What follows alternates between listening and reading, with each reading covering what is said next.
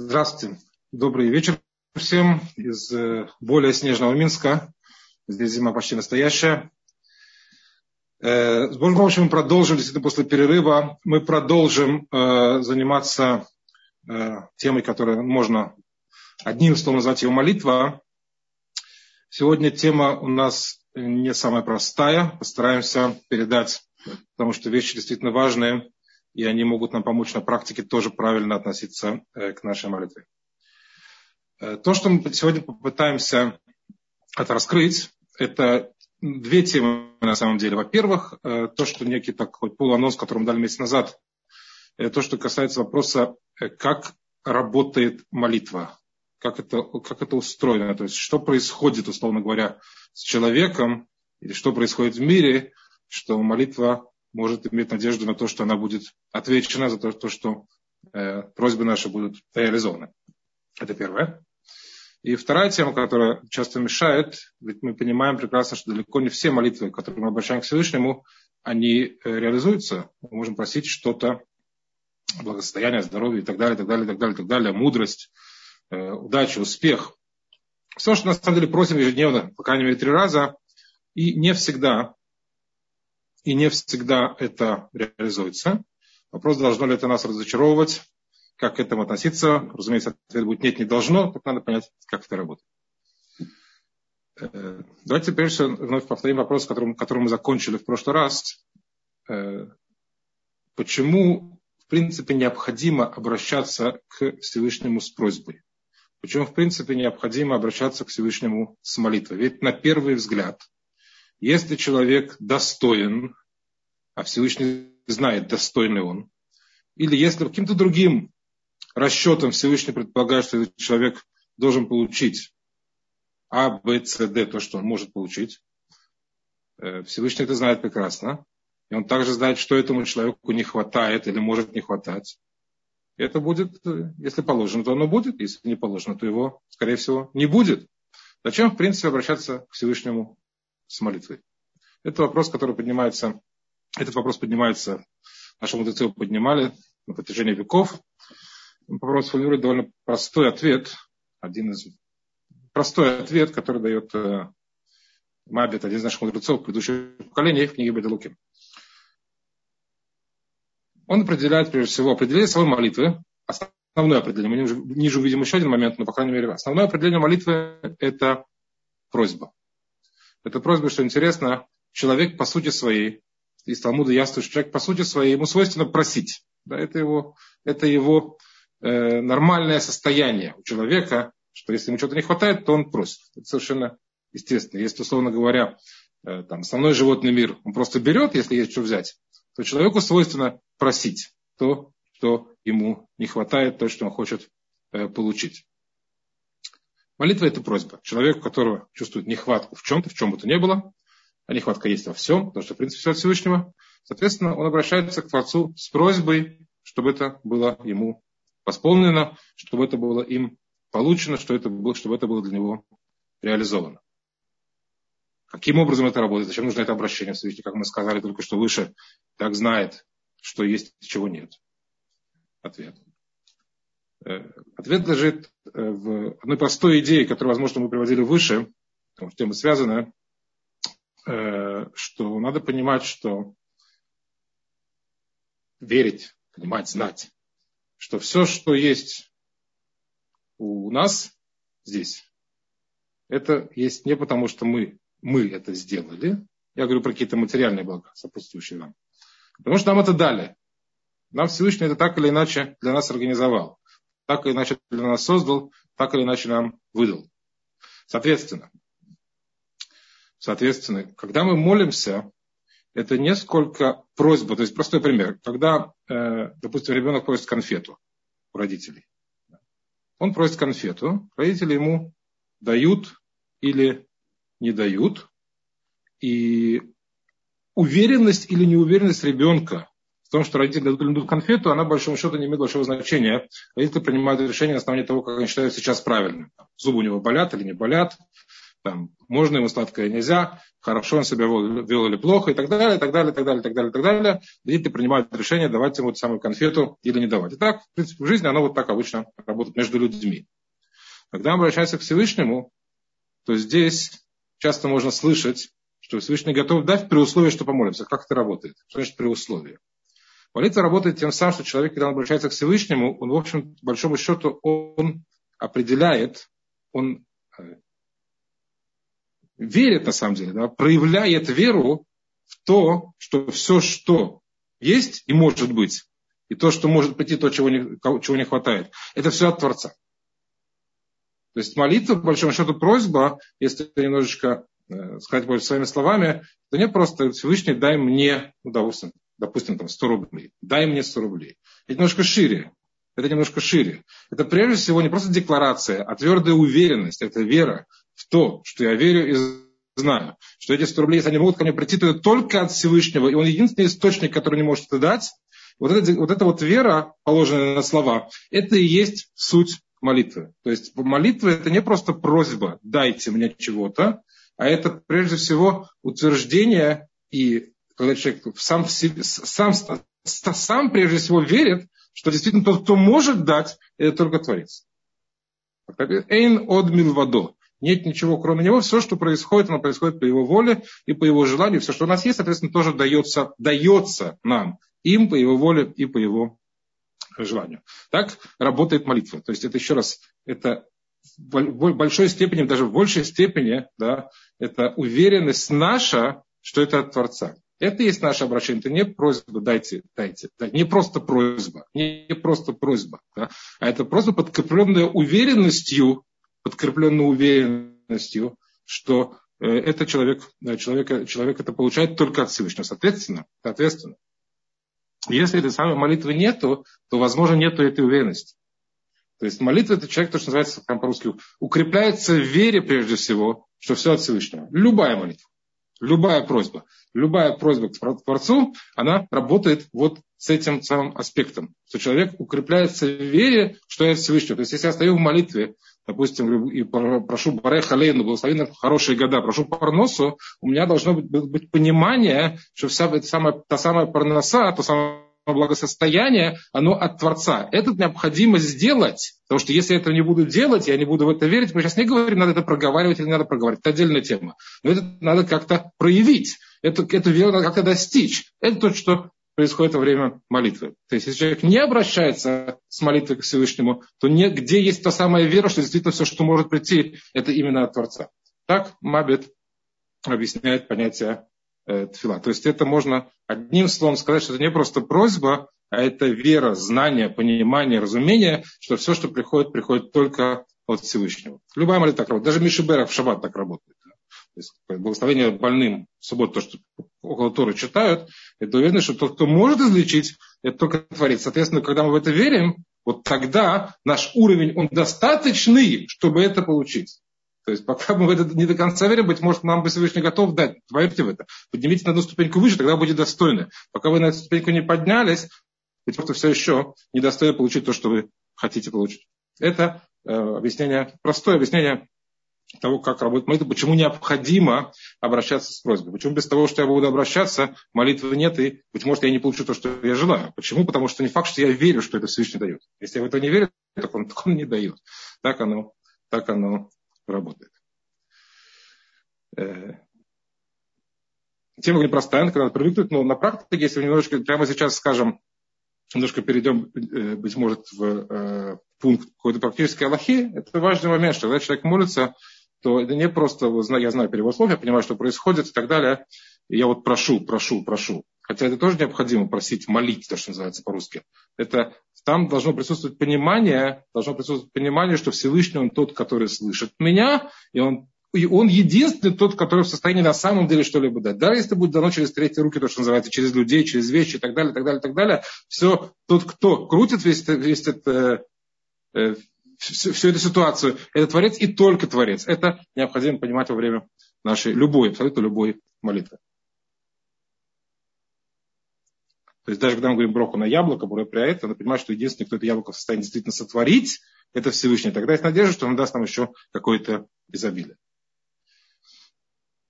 При этом мы знаем, даже когда мы молимся как положено, и, несомненно, в молитве есть и элемент качества самой молитвы, и, и элемент количества, потому что количество переходит в каком, на каком-то этапе количество переходит в качество. То есть, если просить один раз, это я, я верю на уровне определенного, когда я прошу два раза, три раза, четыре раза, я сам начинаю больше понимать, что происходит в этом мире, я сам начинаю больше верить в Творца, что он тот, который может мне это дать. Потому что поэтому не только качество, но и количество молитв, оно имеет, оно имеет некую э, значимость. Но при этом, но при этом, мы прекрасно знаем, что бывает такое, что молитва, мы молимся, мы просим, мы молимся, мы просим, а потом оказывается, что мы не получаем. Такое бывает. Такое бывает. Э, кого-то реже, кого-то чаще, но как бы то ни было, такое однозначно бывает. Бывает, что получаем, бывает, что не получаем. Сейчас, может, придем два примера из Танаха, интересно. Э, один пример, более чем известный, где мы видим, что молитва работает, имеет силу, даже в самой, казалось бы, безвыходной ситуации. Это пример, возможно, мы приводили в предыдущие разы, э, про историю с царем Хизкияу и пророком Ишаяу. Как известно, то, что там написано, написано в самом начале книги, в самом начале книги Ишаяу.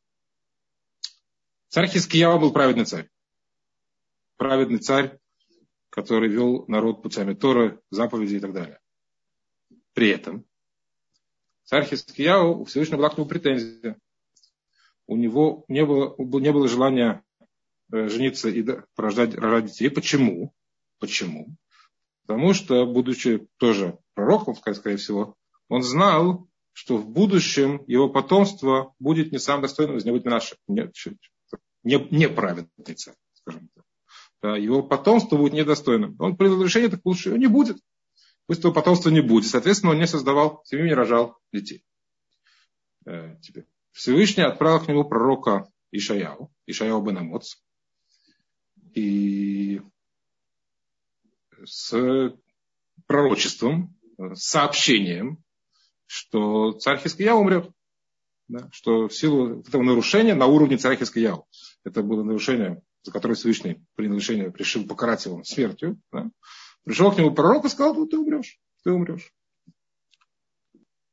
Э, и когда Ишая, вот Талмуд рассказывает немножко более подробно, когда, Ишая, когда царь Хискияу спросил вас, что, что делать, ему пророк сказал, все, ничего нельзя сделать. Точка.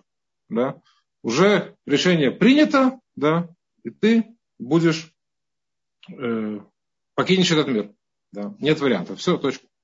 Так пророк ответил. На что ему сказал Искияу, а, довольно резко написано в Талмуде обращение, он сказал ему Бен Амоц. Пророка Ишаяу звали Ишаяу, это имя, Бен Амоц, сын Амоца. Пророк Ишаяу был человеком более чем значимым. И, наверное, обращение обычное к нему было более чем уважительным. Этом царь Хискияу, он резко ему ответил, сказал ему, Бен Амот, сын Амоца. Да? Сказал ему, знай, что я, поэтому царь Хискияу, в доме своего отца учил следующее.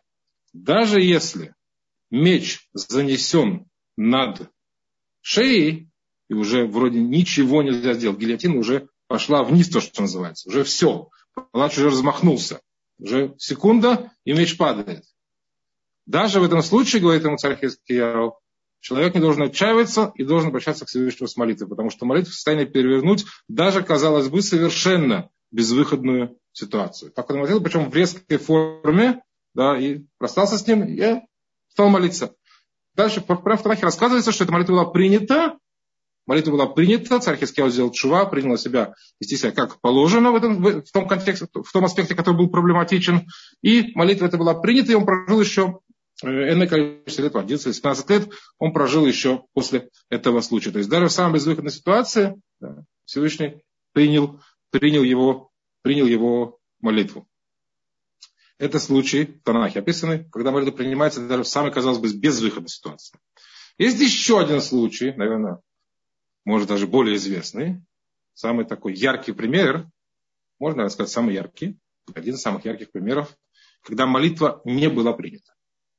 Человек молился, молился, молился, молился, и молитва не была принята. Где это написано? В Торе. Прямо в Торе это написано. Как известно, Мушарабейна после истории с скалой, когда надо было говорить скале, чтобы она дала воду, Мушарабейну э, посчитал правильным ударить ее посохом. Всевышний сказал, что за это он не придет в землю Израиля. Это описано в. В книге Дворим, во второй главе книги Дворим, в главе Ваид Ханан, Тора рассказывает, что Мошерабейну, Тора описывает, как Мошерабейну рассказывал сыновьям Израиля, рассказывал сыновьям Израиля про личную историю. Какую личную историю рассказывает Мушарабейну сыновьям Израиля? Личная история – это что он молился Всевышнему, молился Всевышнему, но Всевышний ему не ответил. Написано в Ханан, Шем и так далее. И наши мудрецы говорят, что он молился 515 молитв. Как числовое значение слова Ханан? 515 раз Мошарабейну обращался к Всевышнему с просьбой отменить вот этот самый приговор о запрете ему прийти в землю Израиля. При этом Всевышний на эту молитву не ответил, и Мушарабейну таки не пришел, не зашел в землю Израиля. Молитва Мушарабейну, которого, наверное, ну, величайший из пророков. Это человек, который, тот пророк, который вывел нас из Египта. Он молился не раз, не два, не три, не десять, пятьсот пятнадцать раз. Он молился, наверное, с максимальной, то, что называется, кованой концентрацией. Молился как положено от А до Я, на сто процентов. При всем при этом, при всем при этом, Всевышний эту молитву не принял. И здесь надо обратить внимание, надо обратить внимание, как Мушарабейну нам описывает, что он эту молитву, почему, как Мушарабейну проговаривает, объясняя народу Израиля, почему молитва была, не была принята. Э, мы на это обратим внимание, потом разберем чуть более подробно. Но там в Торе, в тексте написано, что он рассказывает евреям, что Всевышний не принял молитву, написано слово «лиман хема» ради вас. То есть Всевышний не принял молитву Мушарабейну, судя по всему, не потому, что Мушарабейну был недостоин. Ведь может, Мушарабейну сам по себе был бы и достоин. Но ради еврейского народа Всевышний не принял молитву. Зачем? Зачем? Вел объяснение показать, что бывает такое, что Всевышний молитву не принимает. Это самый яркий пример. Сто процентов, на первый взгляд, молитвы, но бывает такое, что она не принимается. Это было сделано для того, чтобы мы знали, что то, что называется Всевышний, он не, э, это не космомат, да, это не банкомат. Да. Всевышний, он имеет расчеты иногда более какие-то более широкие, чтобы мы должны знать, что молитва это не щелкнул пальцами и получил. Да. Должны знать, что молитва, она, имеет, она никогда не пропадает, мы это увидим ниже. Но при этом нет гарантии какой-то, что Всевышний ответит на нашу молитву. Стопроцентной гарантии. Стопроцентной гарантии. Муша Рабейн показывает нам, что нет. И давайте попробуем разобрать, Э, какие бывают факторы, да, почему молитва принимается не принимается. Есть интересный момент, отдельная тема, но она связана с молитвой тоже. Есть э, Карл Деслер. Мы часто задаем вопрос, есть такое понятие мозаль, судьба? Есть такое, судьба. Вот судьба такая, вот так вот, начертано мне. Вот есть такое понятие у нас, судьба. Или такого, такого понятия нет. На этот вопрос есть, на первый взгляд, кажущееся противоречие. Есть одно из Талмуде, где написано, то, что мы, наверное, знаем, что Эйн Мазаль Исраиль. У еврейского народа нет такого понятия судьба. Почему? Потому что все можно поменять, изменить, отменить, перечеркнуть через молитву. То есть, да, есть какие-то изначальные предпосылки, это есть, да, то есть то, что человеку на роду написано так или так, если так можно выразиться, такое существует, но при этом все эти вещи, они не абсолютны, они не, не, не, не, не однозначно навсегда, что только так никак по-другому, потому что все это меняется при желании. При желании все это можно поменять молитвой. Это простое понимание написано в том. С другой стороны. С другой стороны.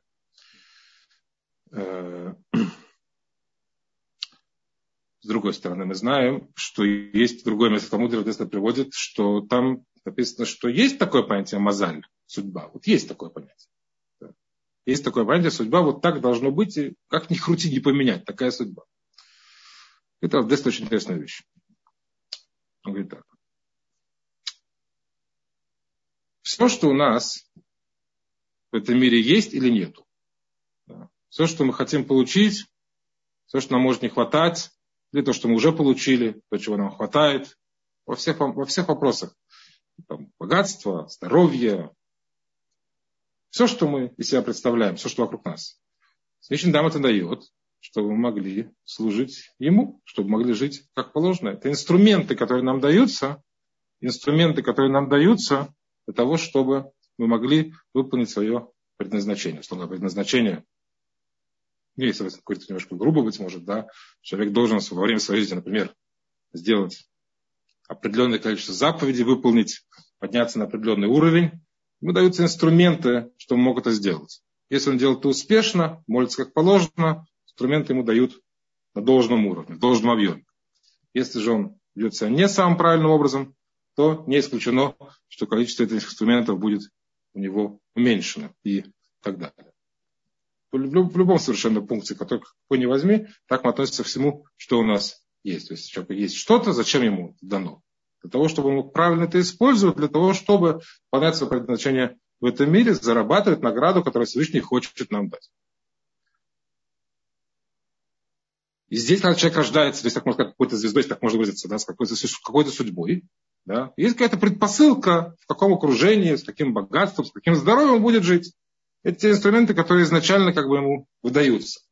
Если он правильно себя ведет и правильно молится, то он может поменять эту изначальную предпосылку. Грубо говоря, человек родился ну, да, в каком-то городе, да, в каком-то месте, с каким-то окружением, он может поменять это место, поменять этот город, поменять это окружение через молитву.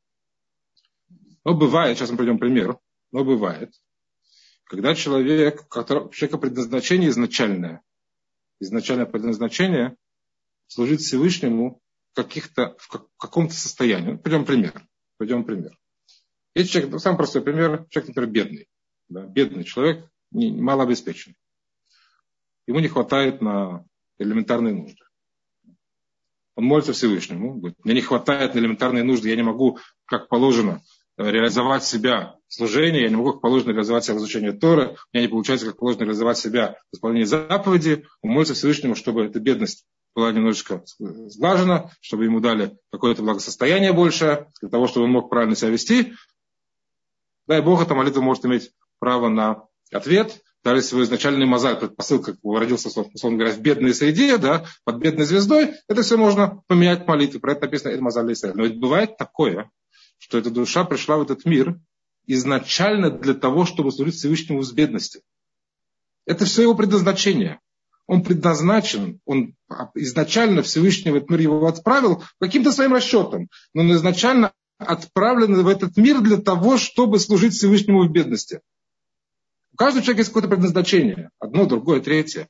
Может быть человек, у которого предназначение вот такое. Здесь он может молиться, может молиться. Он изначально поставлен... Сейчас, на секундочку. Он изначально отправлен в этот мир вот с таким, вот в таких рамках. Приведем пример сразу же. Это будет понятно, как это, как это, как это, где это мы можем видеть. Приведем пример. Да. Может, еще раз, простите, говорю фразу только, да. Вот он, в, это, в, это, в этом состоянии он в этот мир отправлен, в таком состоянии. Поменять это можно, но явным чудом. Явным чудом все можно поменять. Можно море развернуть явным чудом и так далее, так далее, так далее. Но если говорить вне рамках явного чуда, как мы обычно сегодня живем, вне рамок явных чудес, то здесь это не поменять. Он для этого отправлен в этот мир. Ну, как человек, как, грубо говоря, человек э, имеет какие-то данные врожденные, не знаю, там, физические, какие-то врожденные данные, физические, физиологические. Да? Это где-то ему мешает, где-то помогает. Да, понятно, что Всевышний его создал, условно говоря, там ростом 175, потому что считал, что этот человек, он именно ростом 175 должен служить Всевышнему. Да. Если он где-то не может дотянуться до чего-то, что ему очень нужно для служения, потому что ему не хватает трех сантиметров, наверное, нет смысла просить Творца сделать метр семьдесят семь, потому что изначально отправил этот мир вот такого роста, вот с такими вот данными. Пример тому, пример тому, Снайдер Дестер, приводит пример прямо из Танаха. Авраам Авин, наш протец Авраам, он жил э, на протяжении долгого времени бездетным. Очень долгого времени. Говорит, он, несомненно, ведь Авраам Вину молился, чтобы у него были дети. Наверное, много-много-много-много лет. Первый ребенок, соответственно, родился Ишмаэль, ему было за 80, а Ицхак, которого он ждал еще дольше, от Сары, скажем так, ребенок от Сары родился еще позже. Авраам Авину и Сара жили довольно очень много лет, не имея детей. Какой, почему? Это то, что там произошло. Авраам и Сара, они были на первом этапе, это было их предназначение. Они были поставлены изначально в эти рамки служить Всевышнему бездетными. Это было прописано прямо в задании. Не то, что служите Всевышнему, а дети будут или нет, зависит от того, как будете молиться. В задании было прописано служите без детей. Соответственно, как бы, как бы в задании было прописано, служите вот в, таки, в такого роста, служите вот такого, условно, веса, служите вот в таких рамках. Это изначально было встроено в их предназначение в этом мире. Это, соответственно, называют так называемый мазаль льон, верхний мазаль. Да? Он не должен меняться, потому что изначальное предназначение человека в этом мире быть вот таким. Когда это может поменяться? Через явное чудо. И про это Раши говорит, у нас в Хумаше Раши говорит, что когда Авраам Авину получил, получил э, пророчество, о том, что у него родится сын Ицхак. Написано, что Всевышний ему сказал, выйди из шатра, выйди наружу. Уйди из того места, где находишься. Объясняет Раши. Что это значит выйди наружу? Объясняет Раши, выйди из тех рамок, то есть Всевышний поясняет ему, я сейчас вывожу тебя из тех рамок, которые были изначально начертаны как твое предназначение, и дают тебе новые рамки. Добавляют тебе сантиметры, если так можно сказать. Добавляют тебе, добавляют тебе, меняют твое предназначение. Если до сих пор предназначение твое было служить Всевышнему бездетным, то отныне и далее ты будешь служить Всевышнему с детьми родится Ицхак. Это то, что называется мазаль йон, верхний мазаль. То есть тот мазаль, та судьба, которая легко меня, легко или легко, ну, зависит от нас уже, да, но она вполне себе может меняться через молитву. Это когда я прошу какие-то инструменты, мое предназначение, оно какое оно, оно, оно не меняется. Я должен служить Всевышнему. Да? Я не прошу поменять все рамки. Я просто, я просто прошу немного больше возможностей, чтобы выполнить это предназначение. Но если предназначение изначально написано с ограничениями, то здесь написано Еш Мазали Исраиль. Поэтому. Поэтому. Да. Но когда мы молимся о чем-то, Всевышний молимся, молимся, молимся, Всевышний, не дай Бог, не дает. Да. Бывает такое, не исключено, что это наше предназначение. Так как мы не можем знать, мы не можем никогда знать, да, что начертано нам. И более того, мы не можем знать, быть может, будет сделано нам даже явное чудо. Может быть, все может быть. Но при... Поэтому мы должны и обязаны продолжать молиться, несомненно. Несомненно. Но то, что молитва не отвечена, не, не отвечена, быть может, на этом временном этапе, по крайней мере, она и не должна быть отвечена, потому что мы предназначение служит Всевышнему вот так, вот в этих рамках. И то, что я прошу, это выходит за эти рамки, соответственно, оно не, не, не, не рассматривается, если так можно, если так можно сказать. Это первое.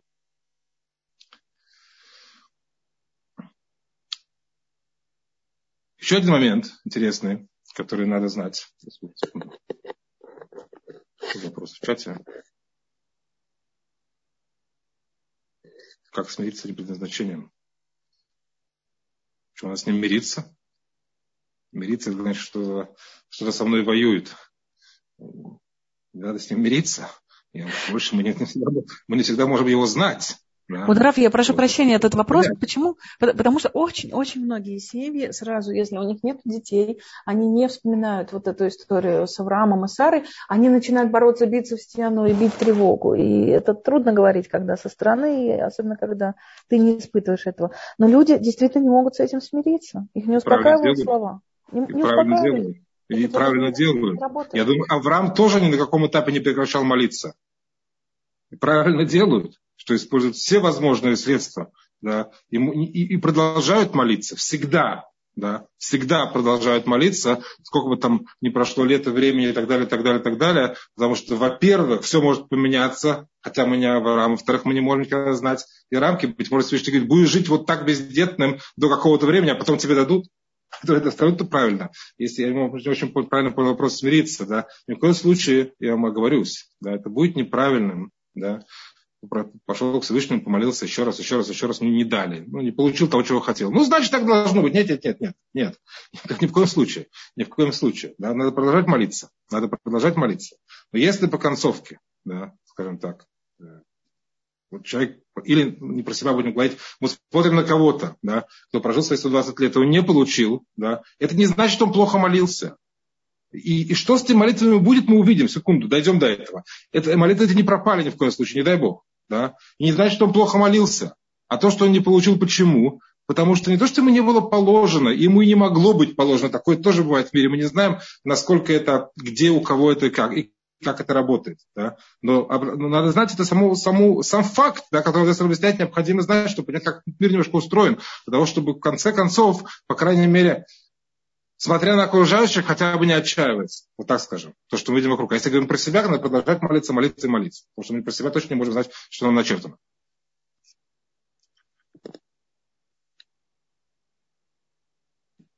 Есть э, еще, еще один момент я поговорю, потом пойдем немножко дальше. Рамхан немножко сложные вещи, немножко философские, но здесь их надо попробовать проговорить, чтобы попробовать проговорить, чтобы немножко ориентироваться в, в том, как у нас мир устроен.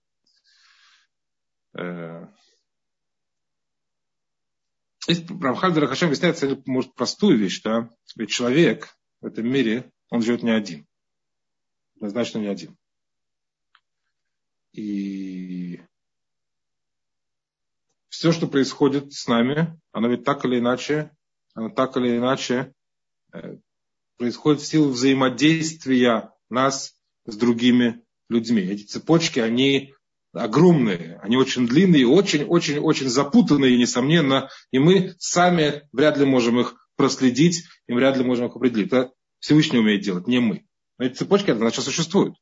Есть человек, который праведник, да, но он зависит от еще ряда моментов, да, и, быть может, те люди, те люди, от которых он зависит, недостойны получить что-то, но они получают не потому, что они достойны, а потому что в силу того, что они получили, праведник, тоже зависимый от них, будет иметь возможность существовать дальше. Да? Цепочки для огромные, для очень длинные. Да?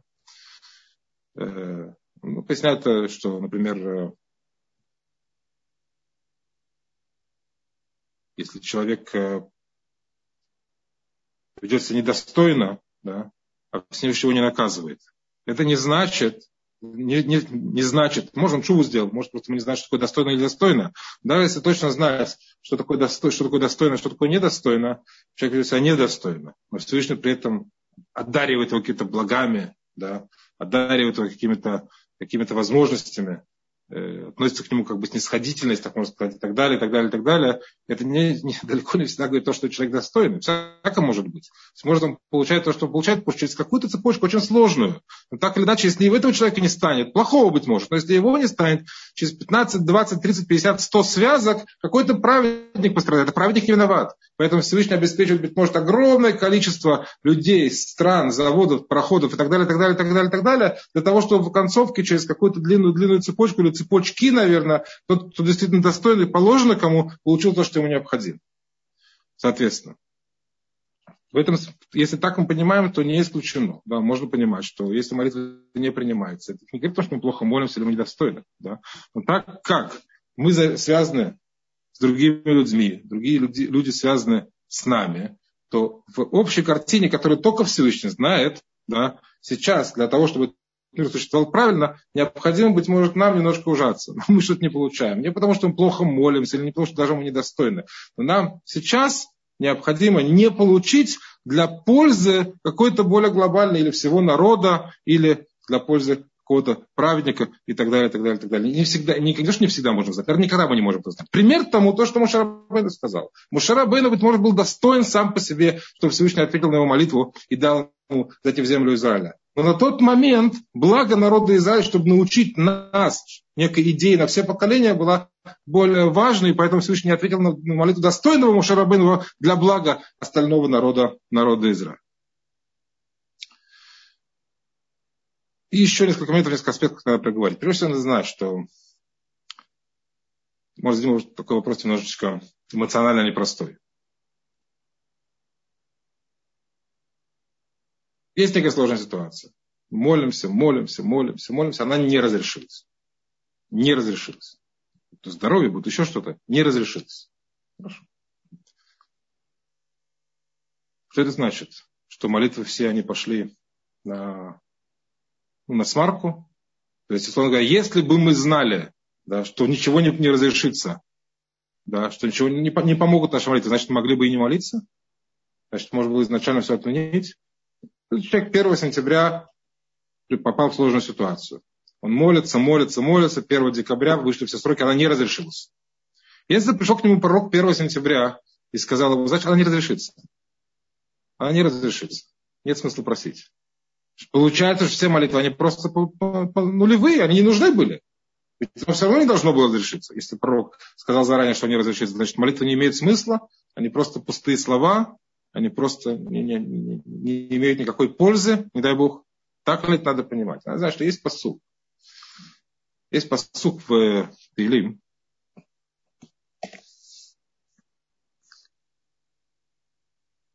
написано, на русском сразу. Сложи слезы мои в кожаный мех твой. Сложи слезы мои. Слезы это те слезы, которые проливаются во время молитвы, во время просьбы, во время мольбы. Да? Говорит, говорит Давид Амелах, обращаясь к Всевышнему, сложи их в свой кожаный мех. Не в книге они твои. То есть все молитвы, даже которые не, не было, на которые, на, которые, на которые не было прямого ответа. Я просил, что-то не получил. Не дай Бог, ни в коем случае эта молитва не пропала. Она, условно говоря, находится, мы говорим время молитвы, Тасим Димутейну, мы читаем в слихот несколько раз в году, Тасим Димутейну бенудхали гьот, положи наши слезы в твой мех, чтобы они там были. Все эти молитвы, они все, если так можно условно говорить, сохранятся где-то у Всевышнего они потенциально ждут своей очереди где-то сработать. Все, что мы просили, правильно, хорошо просили, но не получили, потому что у Всевышнего был другой расчет на тот момент. Но все эти молитвы, неважно какой, любой другой расчет на тот момент был у него, и он наши просьбы не ответил, все эти молитвы, они хранятся вот там самом, тот самый некий мех условный, да, аллегория такая, некий мех, некий кувшин, некое место, и все эти молитвы складываются и ждут своей очереди и могут потом реализоваться. Более того, даже написано в Йом-Кипур мы читаем, что в Йом-Кипур мы читаем, э, просим у Всевышнего, что даже те молитвы наши, да, которые были не идеальны, скажем так, сказали то, что наизусть, пролетели слова, да, даже не всегда задумываясь о том, что мы говорим. Такое бывает, к сожалению. Да. Наши молитвы, которые были, то, что называется, бликована, без правильной, без правильной концентрации, без правильной без правильной направленности мысли. Да. Они некачественные молитвы, не стопроцентные. Даже про, про эти молитвы мы просим Всевышнего в Йом-Кипур, чтобы он их реализовал, и в Йом-Кипур они имеют какую-то добавочную силу. Любое обращение к Всевышнему имеет силу, никогда не пропадает. Но все это называется, записывается, фиксируется где-то, условно говоря, условно говоря, хранится. Любая вещь. Стайпер говорит, Проскапер всегда говорил, что если молитва не помогла сегодня, как он всегда говорил людям, которые приходили часто с вопросами эмоциональными, тяжелыми ситуациями, да, всегда объяснял, что молитва, если она не помогла сегодня, поможет завтра. Если она не поможет завтра, она поможет через месяц. Если она не поможет через месяц, она поможет через год. Если она не поможет нам, она поможет нашим детям, нашему окружению. Даже так. Ничего у Всевышнего не пропадает никогда. Любая вещь, если человек приложил усилия, это всегда останется и всегда будет, будет, э, будет потенциально ждать свою очередь, когда оно сработает. Есть еще один момент очень важный, когда мы говорим про молитву. Даже если я не получил ответного действия от Всевышнего, если так можно сказать. Еще один момент есть очень важный. Молитва тфила на иврите, тефила. Один из э, корней святого языка, который имеет отношение к молитве, к корню тфила, это, и в Торе прям так написано, это тфила, там корень его Пей ламет ламет, палаль, лефалель. Это корень слова тфила. Вот это значит, у корня много значений. Одно из значений, одно из значений понятия тфила, понятие лефалель, просто переводя с иврита на русский, одно из значений этого слова, это то, что называется итхабрут. Итхабрут это присоединение, приближение. То есть даже если человек молился, и он не получил на, на 100% то, что он просит, он к Всевышнему приблизился. И он за это получит награду. За то, что он верит в Всевышнего, приближается к нему, становится на более высоком уровне. За само это человек, несомненно, получит награду за то, что правильно обращался, за то, что Всевышнему стал ближе, за то, что больше стал в него верить и так далее, и так далее, и так далее. За это само по себе будет огромная награда. Да, действительно, просьба, которую конкретно я просил, быть может, я сейчас недостоин на 100%, быть может, я сейчас, есть еще какие-то факторы, как мы говорили, которые Всевышний, по которым Всевышний сейчас эту просьбу не, мне, мне, на нее не отвечает. Но сам факт того, что я молился, к нему обращался, стал к нему ближе, несомненно, человек за это получит награду. Несомненно, это будет тем трамплином, что будущего молитвы, они будут более качественные, будут больше иметь шанс на то, что они будут отвечены. Поэтому ничего никогда не пропадает. Не бывает такого, что молитва пуста. Если она молит, если она молитва, то она не пустая. Даже если в конце концов не было ответа на эту молитву. Она всегда работает именно таким образом. Это мы не можем знать почти никогда. Может, один пример, тому придем пример один, да. Э, можем ли мы знать, приняли ли Всевышнюю молитву. Это вещь очень индивидуальная сегодня, тяжело их померить. Но в Талмуде есть такая история.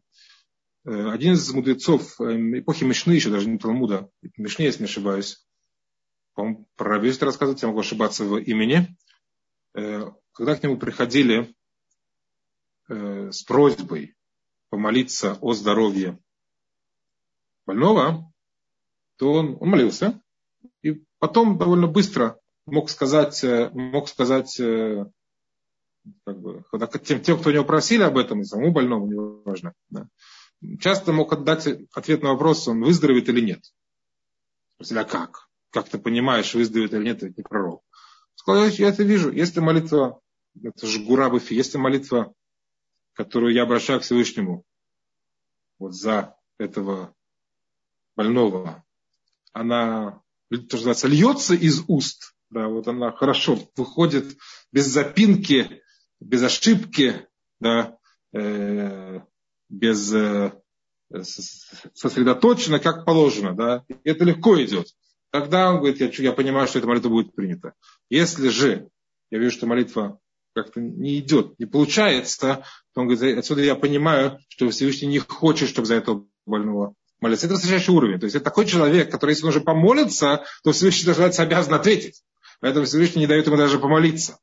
Поэтому сегодня, наверное, тяжело сказать, можем ли мы знать, такая подтема у нас была э, в, в анонсе в свое время, вряд ли мы можем сегодня знать, принята молитва или не принята. Вряд ли. Да. Но что, что мы да всегда можем знать, что когда человек молится, это, наверное, на ощущениях, ему всегда становится, я думаю, я думаю, всегда становится немного легче. То есть, когда человек понимает, что он не один, то, что называется, что есть кому обратиться, а к Творцу всегда можно обратиться. Намного-намного легче переживать те или иные э, неприятности, или те или иные невзгоды, или те или иные э, проблемы, или просто, или даже, даже не проблема, а просто какую-то нехватку бытовую даже, да, намного легче переживать, когда человек, человек понимает и знает, что есть кому обратиться, есть кому, на кого положиться всегда, то есть на Творца, который все это и дает, все это и делает. Э, я хотел добавить еще, если можно, один момент уже более законодательный. Когда мы говорим про молитву, когда мы говорим про молитву, то мы ниже будем говорить еще более подробно, на каком языке молиться, можно ли молиться на том языке, который э, я не понимаю, да, святой язык, не святой язык, надо понимать, надо понимать. Да. Но один момент необходимо, необходимо здесь, может поговорить уже сейчас. Если мы понимаем, что молитва это обращение к Всевышнему, к царю царей, да, который всесильный, который в руках которого сделать все, что угодно А абсолютно полностью, да, когда мы говорим про кавана, да, вот надо ли, если не то, что необходимость, всегда правильно понимать, что я говорю, знать, о чем я прошу, знать все слова, которые я читаю, каждое слово понимать и так далее, а не проглатывать, не пролетать, то, что называется. Да. Но это мы знаем, что не всегда это получается, довольно тяжело. Это довольно тяжело, без всякого сомнения. Это более чем тяжело. Даже шмунаэстры, даже шмунаэстры занимать, которые прочитать, там, не знаю, четырех до, там, в среднем, наверное, если взять по синагогам, там, от четырех до там, 8-9-10 минут, даже это небольшой промежуток времени, тяжело довольно. Довольно тяжело сосредоточиться на каждом слове, на каждой фразе и так далее. Тяжело. Вне, вне всякого сомнения. Вот человек прочитал как получилось, как прочитал, да, как пролетел, как проговорил. Да. Э, какие вещи, что является самым главным в молитве, что необходимо совершенно, что совершенно необходимо понимать, когда мы молимся. Э, то, что необходимо понимать, какая молитва не будет считаться полной, да, не будет считаться кошерной, если так можно сказать, про молитву, что если человек что он не сделал. Я говорю про молитву Шмунайсера. Шмунайсера. Шмунайсера это Амида. 19, 18, 19 благословений. Да. Э, во время первого благословления очень очень и очень правильно понимать, что я говорю. Даже если я не понимаю там все слова, да, до конца перевод, да, я должен знать смысл того, что я говорю. Смысл того, что я говорю, должен быть мне понятен. Всевышний Бог наших отцов, Авраам, Исхак, Яков, да, дающий добро и так далее, приобретающий все и так далее, то, что Маген Авраам, страж, страж, щит, щит Авраама, вот это первая браха Шмунайсера, она необходима к пониманию необходим к пониманию смысла, даже если недословного смысла. А остальная молитва.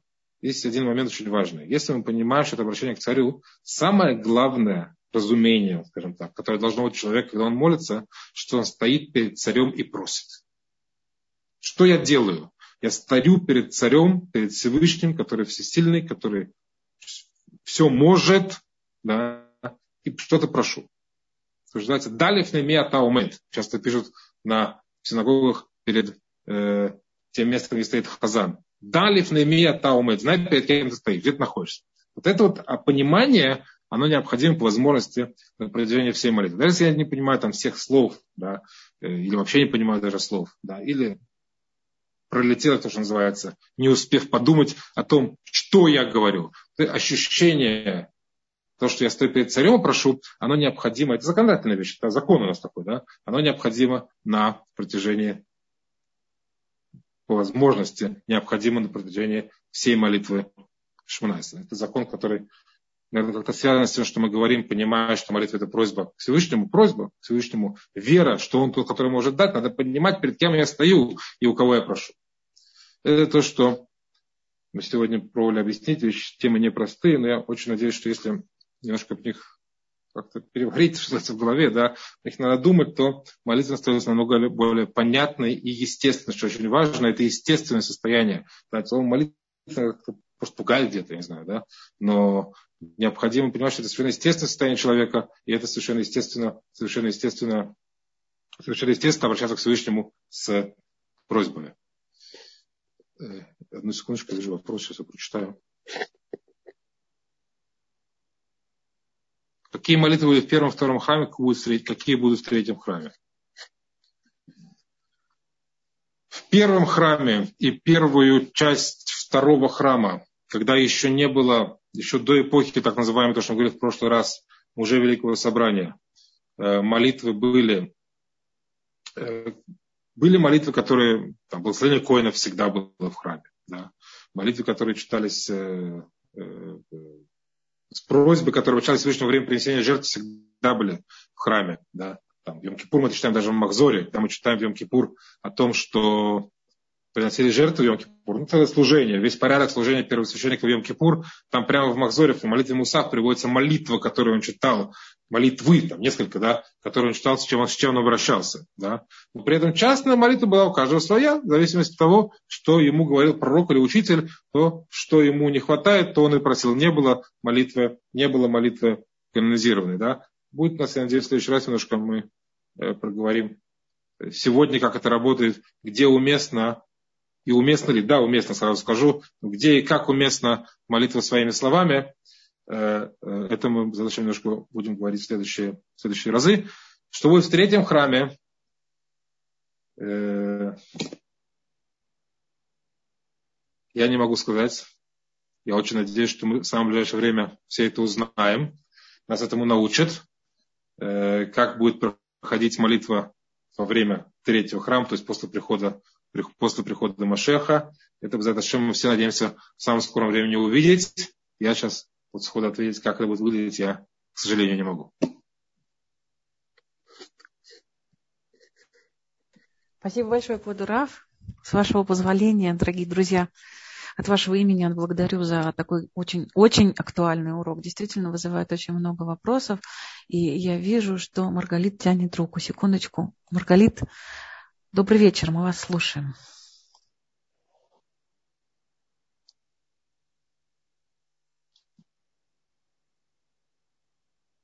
Пока не слышно. Мария, мы с вами... Да-да, я, я, я прошу, чтобы она включила микрофон. Включайтесь, пожалуйста, мы вас слушаем. Сейчас я посмотрю. У нас есть, тем не менее, вопросы. YouTube. Во-первых, я всех приветствую, всех, кто подключился, тоже смотрит нас через YouTube. И вам шалом, добрый кот. Рада вас видеть. Эм, зачем, эм, зачем просить о чем-то Всевышнего, если в Роша Шана все определено? Такой вопрос. Определены, может, рамки. Определены рамки но эти рамки, они, они, это определение может зависеть от моего уровня. Определено то, чего я достоин в Роша Шана. Да. Но это определение, оно может быть, оно может зависеть от моего уровня на момент, когда я хочу это получить. Плюс надо понимать, да, что э, этот вопрос, он немножко, немножечко уходит в тему очень важную и очень непростую, очень важную, очень непростую тему, э, которая касается так называемого знания Всевышнего и свободы выбора в каждый конкретный момент времени. В каждый конкретный момент времени есть свобода выбора, в каждый конкретный момент времени есть, есть молитва. Ты можешь даже доказать, быть может, даже не в контексте молитвы, ты можешь довольно легко доказать и показать на примере. Ведь та идея, что все определено в Рошана, она была всегда. Это было всегда. С момента дарования Торы, по крайней мере, с момента дарования Торы было, был Роша Шана, как день суда, был Йом Кипур, как день искупления и завершения суда. Это всегда было. Так? При этом весь год в храме приносили жертвы. Зачем их приносили? Ведь жертва это то, что давало возможность миру существовать. Жертвы просто приводили, жертвы храмовой службы в целом, это то, что должно, давало возможность Э, миру получать подпитку постоянно от Всевышнего и продолжать, продолжать функционировать дальше. Если понимать, что Рошана определено все, это так, рамки определены, да, прописан приговор. Но его конкретная реализация, она еще зависит огромный, а, она, она зависит и зависит и зависит от нашего поведения в каждый конкретный момент времени тоже. И там молитва может, может и должна помочь, несомненно. Да. Вопрос правильный, да. Наверное, больше зависит, он, больше вопрос находится в, в в, больше вопрос про Рошана, чем про молитву. То, что молитва все меняет, это понятно, это дано. Вопрос, зачем нужно Рошана что-то определять. Вот это правильный вопрос. Это зачем, может, попробуем немножко больше рассказать в другие, в другие разы. Но то, что молитва что-то меняет, это мы видим в движении 365 дней в году есть храм, он работает, и там происходит то, что мы сегодня заменяем молитву. Зачем это нужно, если все есть Рошана? Это нужно, потому что Рошана определены более общие рамки, но никак не то конкретик, который можем поменять молитву. Это ответ в, общем, в очень общем виде, потому что вопрос действительно сильный и правильный. Спасибо. Спасибо вам огромное. Вот раз здесь такой вопрос хороший, интересный пришел. Э, наш постоянный слушатель прислал вопрос в WhatsApp. Возможно ли такое, что когда мы вымаливая что-то, и в итоге, получая желаемое, оказываемся в ситуации, когда выброшенное в кавычках идет нам во вред, и лучше было бы, если бы об этом не просили вообще. Или же такое невозможно, и Всевышний никогда не удовлетворит то, что будет потом во вред. Написано, что человека ведут той дорогой, которой он хочет идти. Э, поэтому если мы, если человек, э, э, так же, как мы понимаем, да, что человек, который просто хочет сделать что-то нехорошее, что-то плохое, неправильно. Да, выбор какой-то, сделал выбор, нехороший выбор, неправильный выбор. Он сделал выбор, он пошел тем путем, который идти было не надо. Всевышний позволяет ему идти этим путем. Да? Он тоже не умирает сразу, он живет дальше, заставьте, дай Бог. Да? Он не, не, не, не, ничего не происходит, он выбирает путь и им идет. И им идет. Быть может, в таком контексте не исключено понимание, человек просит что-то, да, Всевышний, наверное, может ему намекать и показывать, это не нужно, но если ты выбор, сделал такой выбор, хочешь идти вот таким путем, вот тебе инструменты, иди таким путем, получится тебя или нет, такое, несомненно, возможно. Спасибо большое. Сейчас, секундочку. Тут три источника, я пытаюсь между ними э, крутиться. А, на самом деле, кстати, хороший здесь комментарий я нашла в YouTube. Вспомните битву с Амалеком. Ведь пока Моше молился, Израиль одолевал. То есть Израиль побеждал. Да. Это действительно так. Странно немножко вопрос пришел тоже в YouTube. Э, сами вы молитесь или нет? Ну, как известно, мужчины да. еврейского пола обязательно молятся трижды в день. Я стараюсь. По крайней мере, да, стараемся. В следующих уроках у нас обязательно будет и про миньян, и про случаи, когда вот сейчас э, омикрон властвует над миром, как молиться, наверное, когда ты находишься в бедуде. Угу. Пока не отменили, да в изоляции, все, вспомнила. Я понимаю, там изоляция, в изоляции, да. Не все понимают иврит, кто нас слушает, я прошу прощения. Да, когда ты находишься в изоляции, особенно для мужчин, этот вопрос, наверное, будет актуальным. Особенно дни, когда слушают Тору и в шаббат, это будет очень непросто. И очень скоро мы сможем говорить об этом. Эм, друзья, какие у вас есть еще вопросы? Пожалуйста, у нас пять минут до начала следующего урока. Или мы можем продолжать, может быть, Кодырав, и затронем, начнем следующую тему. Как, как вы решите? Давайте. Секунду.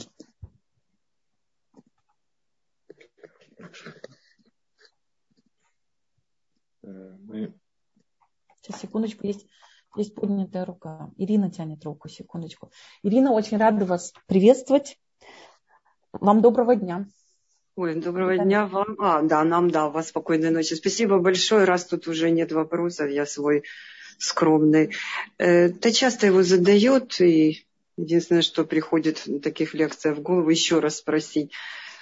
Э, а как вот с этими внутренними голосами и мыслями, которые, ну, просто, ну, каждый раз надо держать себя в руках, когда читаешь самые элементарные ну, молитвы, вот вклиняются в твой так сказать, светлый разум, ну, может, не такой светлый.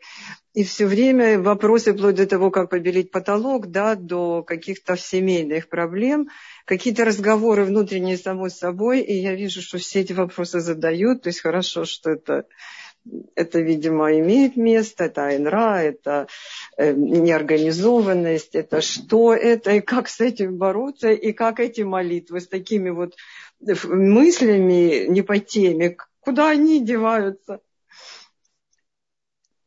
Э, знаете, Рабианкель Галинский шутил в свое время. Он шутил, что написано э, в Теилим, есть там такой посук, «Эле вереха вэле вазутим анахну вышем ашем лукину назкир».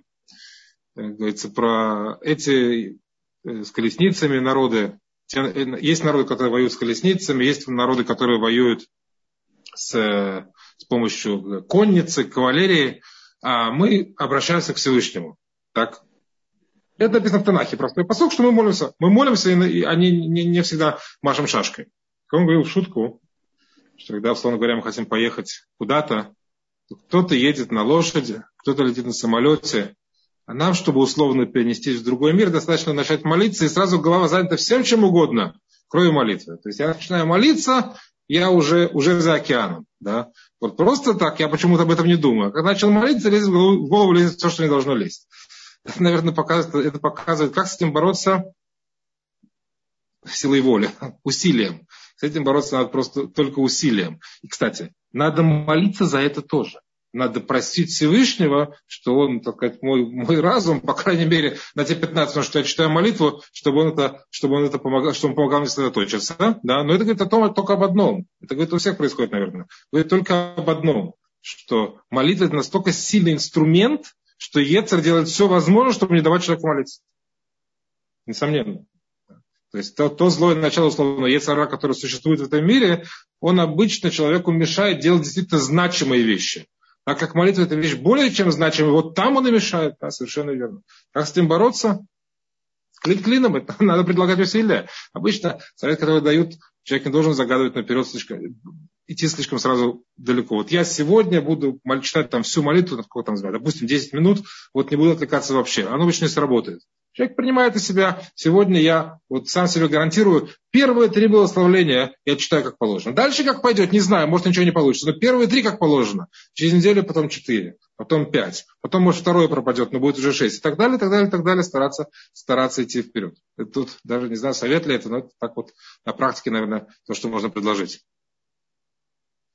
На самом деле я присоединюсь, Ирина, вы не одна такая. Всегда стоит начать молиться, обязательно вот кто-то там дергает какие-то мысли. А самое-самое тяжелое для меня лично это читать Таилим. Это все, это что-то невыполнимое. Сразу список дел в голове и обязательно. Э, последние минуты у меня тогда логический вопрос к Водорав. А если, э, если места в молитве, когда ты отвлекаешься э, вот на какие-то мысли и нужно потом вернуться и снова перечитать молитву? Ответьте, пожалуйста, на такой вопрос.